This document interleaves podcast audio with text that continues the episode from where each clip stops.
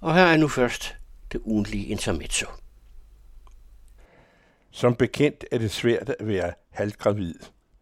I grænselandet mellem virkelighed og sprog kan andre fænomener påkalde sig lignende konstateringer. Man kan næppe være halvt i krig, halvt i fred.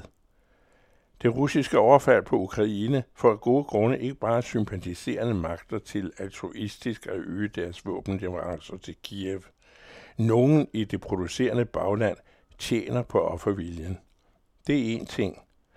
Noget andet er betalelsen af den moderne teknologis drabsmetoder, der også her i landet synes medfølgende bistanden. Dette på trods af de astronomiske omkostninger bag leverancerne, for ikke at tale om den overordnede risiko ved våbnenes brug. Fascinationen af deres duelighed overgår i betænkelighederne. Førhen fredelige civilister slynger om sig med navne og tekniske data på kostbare krigsmaskiner, raketter og granater. Militariseringen breder sig, retorikken skærpes, udtryk forenkles og indlysende konsekvenser nedtones. Aggressive reaktioner på forbehold over for tvivlsomme begreber som sejr og nederlag understreger kampviljen på andres vegne.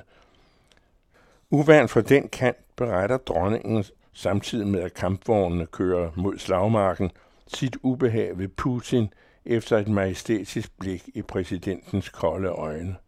Udtalelsen hjemmehørende privat i beredskabets lønkammer kan gøre et eventuelt senere møde mellem statsoverhoveder til en pikant affære.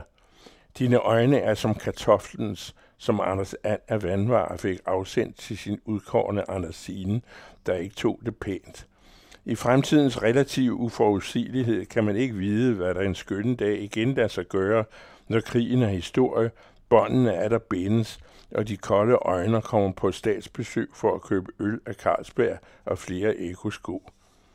Officeren i tv-nyhederne, der i et særligt war room bistår i at redegøre for udviklingen på fronterne, optræder i kampuniform, hvilket for en mistænksom iagtager antyder et land på feltfod. Klædelige forbehold, bogstaveligt talt, er ikke taget af redaktionen.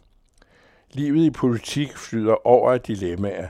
Hvordan skal man bære sig ad med at afspejle diplomatisk bevægelig tvetydighed, uden hverken at være at blive eller ønske andet end det entydige?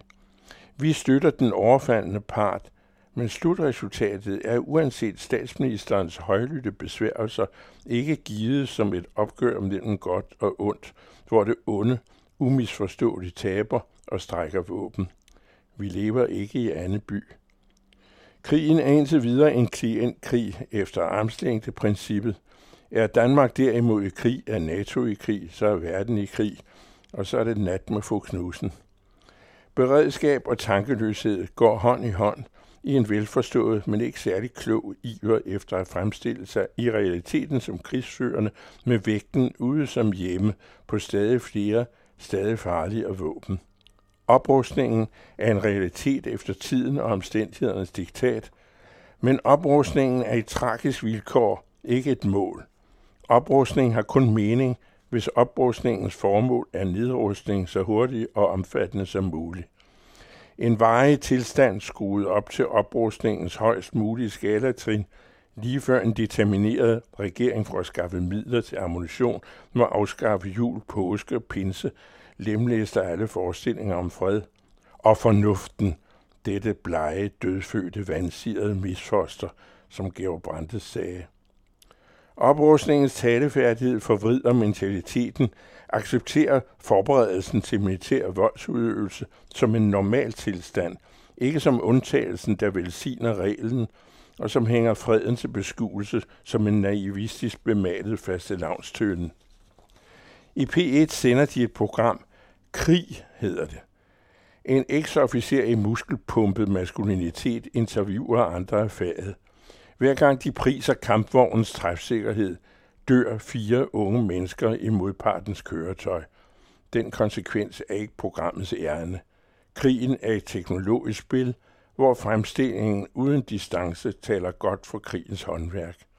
Et sådan program beretter bøger om et nationalt mentalitetsskred, hvor krigen ophøjes i kritikløs kraftdemonstration, For hvert udsagn af den art, for hvert betaget lovprisning af leoparder og panserbrydende granater, presser et krav om krigsmaskinernes skrotning sig stærkere på. Behovet for våben nu er ikke ensbetydende med deres varige nødvendighed. I de 30 års fred siden murens fald var det ikke lidt sindigt at nyde godt af fredsdividenden, men en fornuftig, forholdsvis enig disposition i civiliserede nationer. Nedrustningens nederlag er ikke oprustningens sejr. Krigen er et fællesmenneskeligt nederlag, uanset hvem der begynder den. Putin er endelig ikke den eneste, der griber til væbnet vold. Krigens risiko ligger latent i folk, for hvem våbenglæden betinger den nationale selvforståelse, der hvor præsten velsigner kanonerne på røstrømske militære paradedage, og soldatens gerning dyrkes som i et bedehus, hvor de spanske fascisters feltråb i 1930'erne, leve døden, igen kan blive nærværende. Dertil er nationer kommet før.